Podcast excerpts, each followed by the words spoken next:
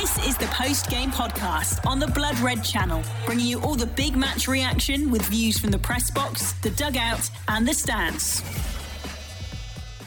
Hello, everyone, and welcome along to the Liverpool Echo's post game podcast with me, your host, Patrick Smith, after Liverpool's 3 1 victory over Bournemouth in the Premier League. The first win of the Red season, and the scoreline doesn't necessarily reflect the swashbuckling, chaotic match that unfolded at Anfield today. Bournemouth took a shock early lead after having their initial opener ruled out by the offside flag, and Anton Semenyo fired home to stun the Anfield crowd. Worry not though, as the acrobatic Luis Diaz was on hand to equalise before Dominic Szoboszlai was brought down for a penalty, with Mo Salah missing the initial spot kick but volleying home the rebound. Into the second half, and I've absolutely no idea how on earth that was given as a red card on Alexis Mac Allister, but I'm sure our brilliant guests will delve much further into this point, but I personally just don't see the point in VAR if they can't overturn that. But worry not, even with 10 men, Diogo Jota turned up to slot home and round off the 3 1 victory for the Reds, which will now bring you plenty of further reaction to with our star studded show. Up first, we have the Liverpool Echo's Ian Doyle from the Anfield press box, followed by Jurgen Klopp's press conference, and then the view from the Kop returns with our fan reactions. The post game podcast on the Blood Red channel. Hello and welcome to Anfield, where Liverpool have started their home campaign in the Premier League with a 3 1 win against Bournemouth. Theo, you were here with me. I mean, pretty eventful game, wasn't it? I mean, we everybody will know exactly what happened, so we'll just cut to the main talking point, which is the uh, the red card for Alexis Mac Allister, which happened over there on the. Uh, the goal towards the Kop. What was it? 50, 58 minutes. Yeah, 58. He went. He went into a challenge with Ryan Christie. Ryan Christie. And looked like a foul from where we were, and then suddenly the referee Thomas Bramall he, he gets out the red card, and it's fair to say from the reaction of the players that were around it, the Liverpool players weren't massively convinced, and we've since seen a replay. We've heard the explanation from VAR from the FA about VAR, also the Premier League, and we've heard what Jurgen Klopp had to say. But what did you actually think of it at the time? I think we all thought in the press box that it was soft. I think Anfield thought it was soft, like you're expecting the referee to be called over and check a monitor to then have second thoughts and go, no, cancel it, it's only a yellow card. But obviously, VAR, um, the FA, and Premier League have come out and said, well, it's a high foot, there's contact, it's not an obvious mistake, we can't have a second look at it, this decision stands. But you think Ale- Alexis Mac Allister can feel hard done by there because it's not malicious intent or anything like that. He's not gone in overly hard. Studs are showing a little bit, which can be dangerous, but it's not as though he was out of control. And if you see a, a three game ban for it, that seems a little bit excessive. I think Klopp in his press conference is hinting that there could be an appeal. Um, if there is, well, still you imagine it'll be a one game ban, won't it? And that means he'll miss Newcastle away, which would be a, a, big miss. Like his energy has been vital in the midfield when it's not flowing perfectly. He's still pressing hard but it's not really something you want to see from him. Like we saw last year when Darwin Nunez got the red card for the headbutt against Palace, how much that derailed his early progress. Now, I don't think we're going to see that from Mac Allister. He's started really well in pre-season. He was promising against a out of um, position. He knows the Premier League. Uh, it's not something we're going to see too often. He's not out of control here. You just hope, whether it's a one-game ban, three-game ban, he's going straight back in that midfield and picking up where he left off, be it end of this month, start of next. Because it was a, as I say, it was probably the main talking point from this game. But just looking very briefly at the game itself, before then, Liverpool at that point had gone two one ahead. They did score that third goal not long after he'd been sent off, and uh, the Bournemouth manager said afterwards he said that was possibly not the turning point, but that made things a lot more difficult. But Liverpool in the first 15 to 20 minutes were appalling, weren't they? I mean, they looked all over the place. Bournemouth had a goal disallowed within about a minute or two. Yeah. Then they did score after the third minute. They had that weird sight of Alisson Becker wandering out of his goal, having to make a foul to, you know, to because he just basically forgot where he was, almost like, and so he gets booked. And there's that kind of sense of unease that got transmitted to the crowd as well. And it felt as though Anfield, it was a little bit like you mentioned the Crystal Palace game last year, a little bit like deja vu, all the way down to you know the, the home one of the home debutants getting um, getting sent off, but. There was a, there was two other home debutants. We'll get to the most recent one in a minute, but we'll go start with Dominic Szoboszlai. Now, I thought at the start he was not much overwhelmed, but he was taken a little bit surprised by the physicality, certainly of, of some of the Bournemouth players. But by the end of the game, he'd won the penalty for the for the second goal. He'd had the shot that allowed Diogo Jota to get the third goal. But he was just driving Liverpool forward. He used the ball really well. He then started getting Bournemouth players bouncing off him rather than the other way around. And you could see straight away that the crowd absolutely loved it. Yeah, definitely. Like from how it started, it was a case of here we go again. Like how many times last season did we see Liverpool concede soft goal, goals early on, and they just feel defeated straight away, and there's no way back. But here, it, he lifted the crowd. There was that boost there, there was that optimism there. And Spotify was central to that. I think he had more touches than anyone else, more passes than anyone else, more completed passes, more dribbles. He was just central to everything in that midfield. And when you think he was in a two-man midfield, it was a 4-4-1 formation. At one point, he was the only midfielder was the on the pitch, midfielder, wasn't wasn't he? he? When he actually when he actually had Yeah. that shot for the third But goal. Because he can run, he's got that power, he's got that ability to keep hold of the ball. It didn't feel like Liverpool had 10 men, like they've just said it in the, the press conferences, like you're almost forgetting that you had a man sent off with Mac Allister. And you're just enjoying watching him play because it's something Liverpool have lacked in midfield for so long. Like he's a proper all round number eight. He's got the work rate, he's got the ability on the ball, he can shoot clearly. We might not have seen a goal yet, but Hmm. it's coming, you feel. And just linking up well with his teammates. He's a very smart footballer, and you just want to see more from him. also he assumed that responsibility, didn't he? Because after Mac Allister goes off, and obviously there's been this hole in the midfield with, Henderson, Jordan Henderson, and Fabinho having gone, and James Milner actually as well. And you can see why he's already the, the Hungary captain at 22 years of age. He t- kind of took that responsibility, just assumed it himself he- without anybody mentioning it to him. He just went, right, we need to get this sorted now. I want to take this on. And that's the kind of player that you just mentioned in Liverpool. Probably, it's a bit unfair to say that they've lacked it, but certainly from the actual players that are there now, because there's a lot of midfielders that are young, they need someone like that, don't they? Well, he's still someone who's young. Oh, exactly, Forget he's only yeah. 22, but because he's got that experience and that leadership qualities, he can just go right. I'm going to grab this game, great game by the scruff of the neck. You probably expect that for the expectations on his shoulders back in Hungary. Like he's been compared to Puskas, not in terms of the type of player, but that pressure on his shoulders, and he just seems to have just been backing that off time after time throughout his career so far. That it took a little bit of time, I think, to make that step up from uh, Salzburg to Leipzig, like we saw him here for Salzburg a few years ago now, and he wasn't a stand-up player compared to a Haaland or a Minamino. But when they left uh, Salzburg, he was a standout player. I think he got an early injury at Leipzig, so you can see the best of him there. But in the last two years, he's getting goals, he's getting assists, and you're thinking, what a player! You're just waiting for that next big move. He's got it now, and he's grabbing it with both hands. So long may it continue. Like I was going to say, with Mac Allister suspended, he's going to have an even bigger role to play next week. Well, someone else who's clearly going to be playing next week is Yeah. going to be Wataru Endo, who uh, it must have been funny for him in the first half. He sat there. What was it? Two days ago, he wasn't. Even, he wasn't even a Liverpool player. He wasn't even probably even thinking about it that much. And suddenly, he sat there on the bench watching this kind of game unfold. And then he must realise when that red card goes, he's going thinking, "Oh, I'm going to be on here in a second. And you could tell a little bit at the start. He looked a little bit not overall, but it was difficult for him to get up to pace with it. But in the little bits that we saw, we know quite well he loves a header.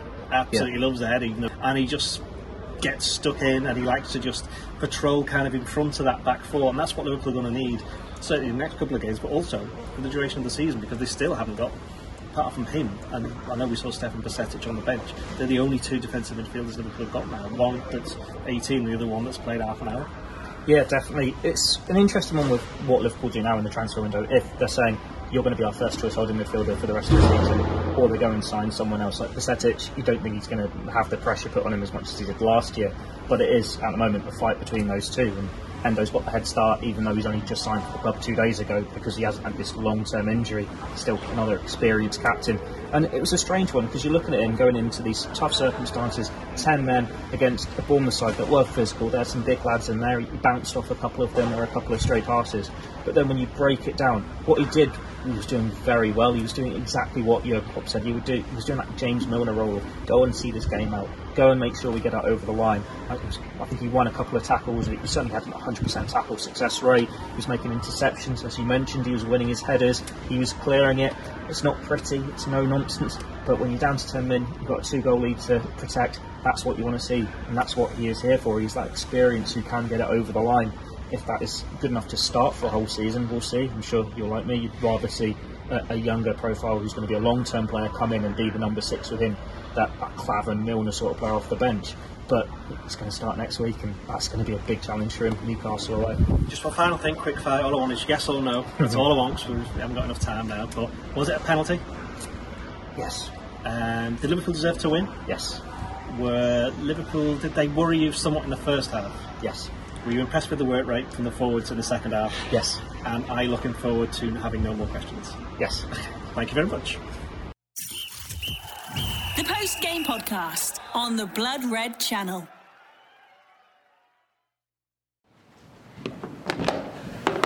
Mm-hmm.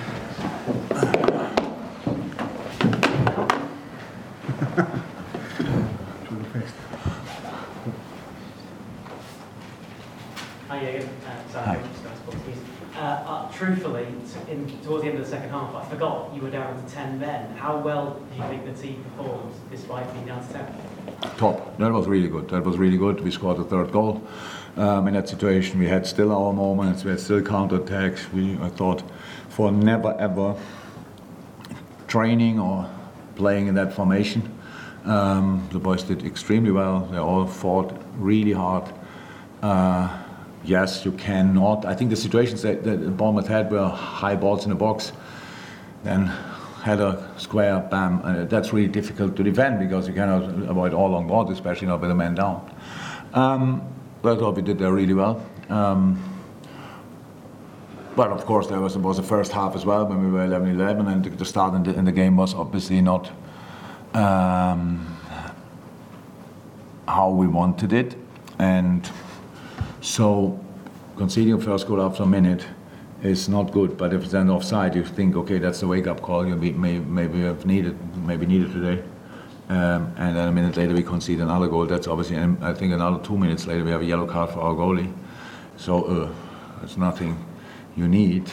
Um, but we're working with human beings and it happens and we we will figure out why and try to figure out why. And as you saw in the game, then we were awake. We were um, not immediately fluent enough, but that step by step we found a way into the game and played them pretty well, to be honest, um, and scored the two goals, which was really good.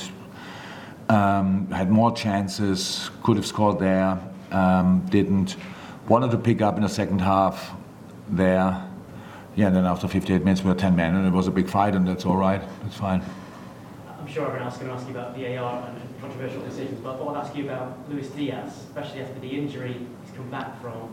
Another really positive performance from him and a standing ovation. You know, how much how much more can he give? Oh, Lucho is fit. I think nobody has, has any doubt has any doubt um, about his quality. It's an exceptional goal he scored, absolute exceptional goal. Um, top class is in a very good in a very good shape, but the second half was really tough for him as well. So like um, being part of this new midfield. Um, that was really hard. That was really hard for him. We could see that. But besides that, um, as long as he was fresh and everything, he was obviously super, super um, a massive threat for, for everybody. So he's in a good moment, no doubt about it. Thank you. Welcome. Pick up. Jürgen, uh, the penalty, sorry, the sending off, Mac Allister sending off seemed Yeah, I saw it back. And obviously, so I think the amount of times I got now asked about it shows already that um, it's worth discussing it again, which we will probably do. Um, I saw it back now after in the game. I couldn't. I asked. I asked Maka and he said I touched him, but not really. Okay, good. Then we, we, that was all he told me. And then um, after game, I saw it now back, and I think if you go have a list of points what we need to give a red card, I think the majority, besides contact, nothing else is actually on. Uh, no other boxes ticked in that moment. So it's a decision. I think we all agree. If he gives a yellow card, the VR would not overturn it. and I gave a red card, and the VR is not overturning it because the contact means there's no clear and obvious.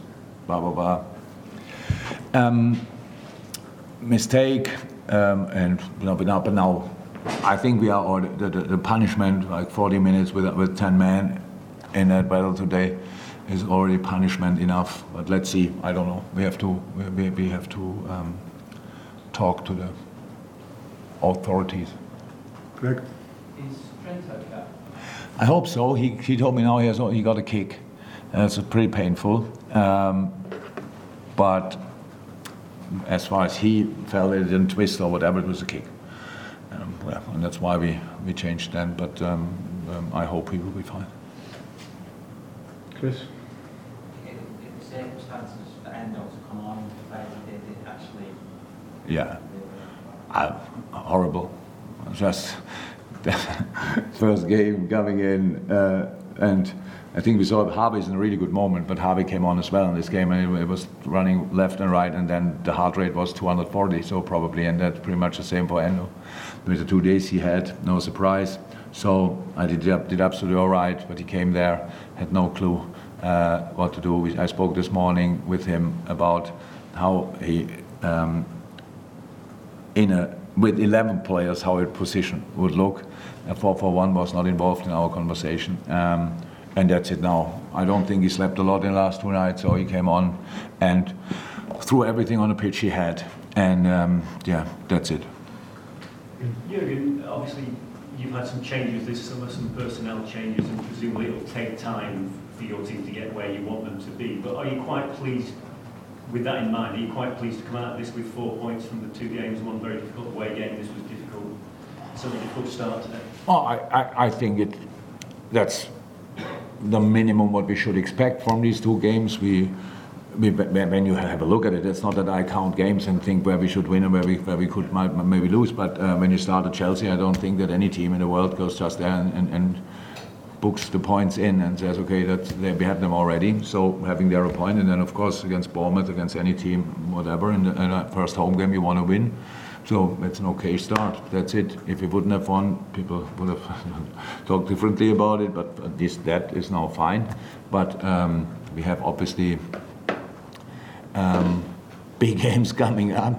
The next one um, already waiting, and uh, that will be a tough one as well. So yeah, it's all right. It's all right. But now we have to to keep going, obviously. Last one, Matt. Yeah, Dominic Szoboszlai, as far as home debuts go, that was a pretty good one. I mean, lots of wins. Our home debut, yeah. Away was not too bad as well, to be honest. Yeah, but you're right. Um, we had to hold him back a little bit. He was obviously the only one who really felt like he has power for more. Um, and because we played there, he was part of the double six and running everywhere. I had to hold him back a little bit. But the the general like performance level he shows since he's here is, is really really good to be honest. And the involvement in the, in the third goal obviously is super important. So these kind of finishing, like his, his shooting skills, we didn't see yet properly, but he will we will probably see that more often in the future. But here, a really good finish, and then goalie cannot clear it, and then Diogo can score. So yeah, it was a good one. And Maka's home debut was was as impressive, to be honest. He's just not as long, so that's a problem. But um, but that looked really good as well. Thank you, Ariel. Thank you. The post game podcast on the Blood Red channel. Steve Dawson on Liverpool's win at Anfield over Bournemouth. And what a strange game it was that probably ended up the way you would have expected it to go in terms of the score, and, and it was a justified result, I think, in the end. Lots of incident, all sorts of talking points, really. But the thing that stands out for me was the beginning of the game. This was, I think, the worst start to a Liverpool game by Liverpool that I can ever remember. And let's face it, we had some shocking opening moments last season. We went behind so many times in the previous campaign, uh, and yet I haven't seen anything quite as scary as this. I mean, really, the most dreadful start. Trent Alexander Arnold responsible for the the first goal that Bournemouth scored that was then disallowed. He was then responsible for the the second time they put the ball into the net, and that one was allowed. In both cases, you could perhaps say that there were there were other players that put him into um, into difficulty, but just poor touch, poor concentration. I mean, just a just a nasty way to to begin the game from Trent. Even before that, Diogo Jota had given the ball away very carelessly, Diaz the same. Alisson Becker um, almost got himself into trouble, and that came only moments after he was far too casual um, in possession. It, it, was just a shocking opening five or six minutes, and really, really quite dreadful stuff. We've got to pull ourselves together at the beginning of the game. I had hoped that we'd got that out of our system last season what it is, I'm not sure why we why we start games this poorly. I mean, it it was the cause of us having such a, a dire campaign last year. We've just got to be, we've just got to concentrate and focus uh, in the in the early moments of the game. I, I really can't see what the excuse is for high quality players and um, outstanding professionals to be so lacking in concentration in the early moments of the game. Thankfully, you know, we got dragged out of it. Mo's penalty, I have often thought that even when he was banging them home on a very consistent basis, that he wasn't far away from missing one. The method that he takes, you know, sending it down the middle a little bit too often. The big problem with his penalties is that often they are at a very comfortable height for the goalkeeper, and that was the reason that the keeper got uh, behind the shot before Mo tucked away the rebound today. And that's now, he missed two, didn't he, towards the end of last season? And then there's this one today. It's going to be difficult taking penalties away from Mo Salah, but there are other players that, um, Szoboszlai, for example, apparently takes a decent penalty, and you know it would be perhaps the time to think about changing things because um, I don't think we can really afford to miss penalties, especially if we're going to start games as badly as we did on, on this occasion. Uh, great to see Diaz's strike. I mean, that was really quick feet, you know, flipping the ball up there. I'm not sure how intentional it was to just pop the ball up there in the first place, but having done so, my goodness, he was quick to send send his leg over the top and um, make that connection with the ball. Decent goal, really was. Excellent to see. Also good to see uh, Endo registered and on the bench, and then to come on when we needed him after the sending off uh, Bajcetic as well on the bench. We now have um, some cover. It may not be the desired cover, but we have um, enough to tide us through, I think, between uh, now and whenever we can get a world class permanent number six in there. There are still problems, aren't there? I think I I did come out of the Chelsea game optimistic, um, even though we've got a three points here today. It's the very least you expect at home to Bournemouth, particularly what we did to them last season at Anfield. But there are clearly still issues that we need to iron out, and um, a lot of that's going to be solved by dipping into the transfer market again. But we are running out of time. At Gulasahi on Twitter, G U L A S A H I. Important win for Liverpool against Bournemouth to get the first three points on the board, and obviously they had to overcome some difficulties in the game as a really poor start from Liverpool being caught building up from the back, and then just as they were having some dominance within the game and looking like it was they were going to put on a a controlled front foot performance in the second half. Obviously, there was a red card, which sort of changed how Liverpool then had to go about it and how dominant they could then be. So, most important thing is obviously they got the three points. Now, I just wanted to touch on the main talking point of the week, really, which has been the midfield. And I think it's really interesting, this current situation with Liverpool in this midfield section of the pitch, because I just wanted to, to go through a little bit about different profiles in midfield and what Liverpool currently need. So, what Liverpool currently need at this moment in time is more players who are capable or comfortable in the deeper areas of the pitch to be able to build the game up, which is essentially what the deepest player in midfield's job is. And as you can see, against Chelsea in particular, and for the vast majority of, of last season, Liverpool struggled in terms of the build up. Now, that isn't just down to individuals in the deeper area of the pitch, but it's also down to, and that's why football's a team sport, it's down to the coaching and the implementation of the overall overall tactical plan, the overall combinations that are coached on a day-to-day basis to enable you to progress the ball under organised pressure. But right now, Liverpool are scarce of players who are capable of operating in that deeper area of the pitch and doing that particular job. And also, being able to, on the other side of the game, when Liverpool don't have the ball, to be able to protect Liverpool and be suited to be able to be do, to do that job essentially.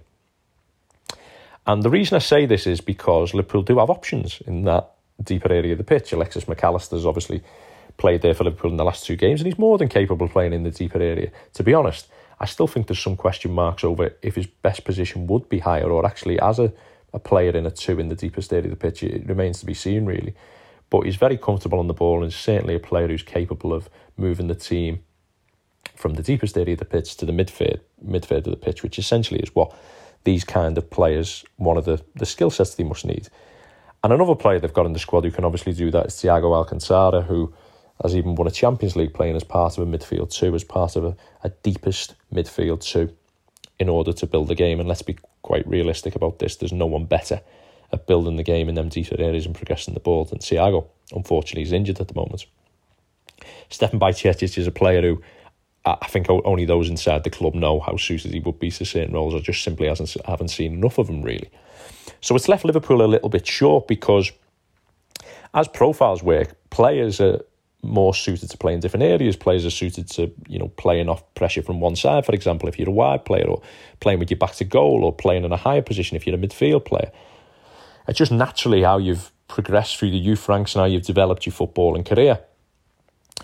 And I think that's the important part to make because this idea, when I speak to most people, of what Liverpool currently needs is they need a deeper player in midfield. Normally, people who I speak to refer to that as a number six.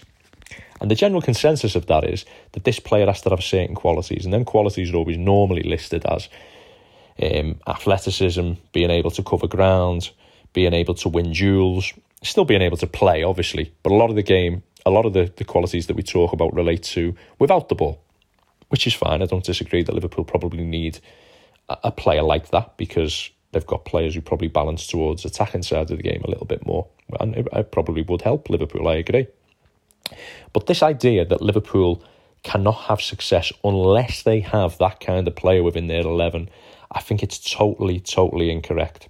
So I'll give you an example about the, this. So when them traits that I've just described as the deeper player, the one that most people in the general public would sort of think you need in that area. These players are not normally the deepest player within the side at all.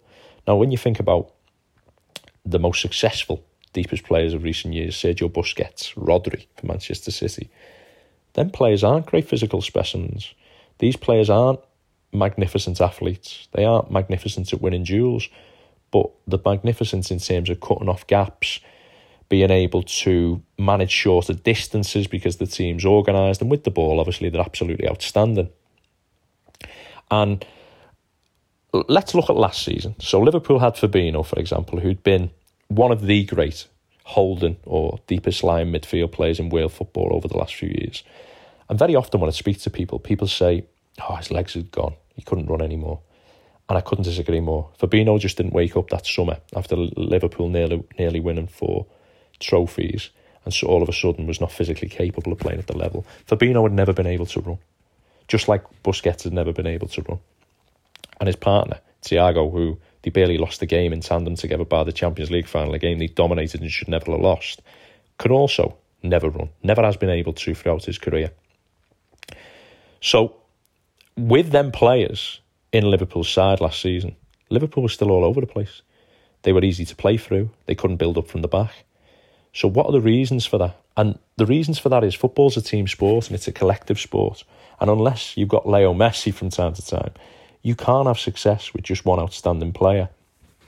You've got to be a collective unit and have elite patterns of coherence with and without the football. And Liverpool didn't have that last season. They were poorly coached, and the players executed whatever the coaching plan was really poorly until the back end of the year when Liverpool changed system and were able to be more compact and more organised. Fabinho and Thiago had always been brilliant at managing small distances throughout their career, and that's what made them elite players within that role. Ask them to manage bigger distances when a team is unorganised, without possession, and they couldn't do it. They simply couldn't do it, and there was ne- there's never an expectation that they, they would have been able to. They didn't wake up and couldn't run anymore. They've never been able to at the elite level. But what they've been able to do is they're so intelligent, they're so forceful in terms of how they are able to sense danger and manage them smaller spaces, intercept, make sure they cut off passing lanes, all of these kind of elements. But they couldn't do that because Liverpool weren't coached well enough and didn't implement the plan well enough last season. And if that doesn't change this season, no matter what profile Liverpool get within that midfield, they will struggle. They will struggle building up the game from the back if they haven't got players who are comfortable in that deepest area, recept- receiving the ball and being able to play out of organised pressure. But most importantly, they won't be able to if the combinations and the patterns, the passing patterns, are not good enough to be able to escape that pressure either. So that's really important to note. Now, without the ball, Liverpool again are going to be able to be able to play through. They're going to be succumb to other sides if again the level of coaching is not good enough. Look at Newcastle. The difference between the level and implementation of the coaching last season between Newcastle and Liverpool. It was night and day. And Liverpool has struggled to finish above Newcastle again this season if they don't improve all of them aspects. And I just wanted to mention all of this because I think sometimes it's easy to say Liverpool need this kind of player, but I don't think that's necessarily true. You know, there's so many, if you look at Manchester City and the profiles they have, they don't necessarily have that player that we're talking about, that athletic um, stopper who smells danger, who's primary, primarily, primarily, primarily concerned, I can't get my words out, is to play against the ball but Barcelona never had that. Michael Carrick and Paul Scholes operated in a midfield two for Manchester United and a great success. And again, this understanding of what a number six in inverted commas or a deepest player should look like. N'Golo Kante, for example, totally misprofiled. He was never a deepest player. Within his most successful periods playing for teams who had great success in Leicester and Chelsea, for example, he was a player who jumped without possession. He jumped from the defensive side of the midfield to the next line of pressure, being able to exert pressure on the ball because he was such an athlete. Matic and Danny Drinkwater were the holding players. They were the fixed players in them positions. Same for Liverpool in the late 2000s when you think about Mascherano and Xabi Alonso. Often Mascherano is described as the defensive player, but it was Xabi Alonso was the deepest player. Mascherano again was the player who was most likely to vacate his position and, and, and apply pressure. So if that's the case, there just needs to be a a re re-evaluating of the language used for the kind of play that most people think Liverpool need because Liverpool do have players who are able to build the game deeper, but maybe the the actual naming of what they need should be slightly different or the perception of what they need. So it'll be interesting in the next few weeks. Hopefully, I've explained that as well as I possibly can. You've been listening to the post game podcast on the Blood Red channel.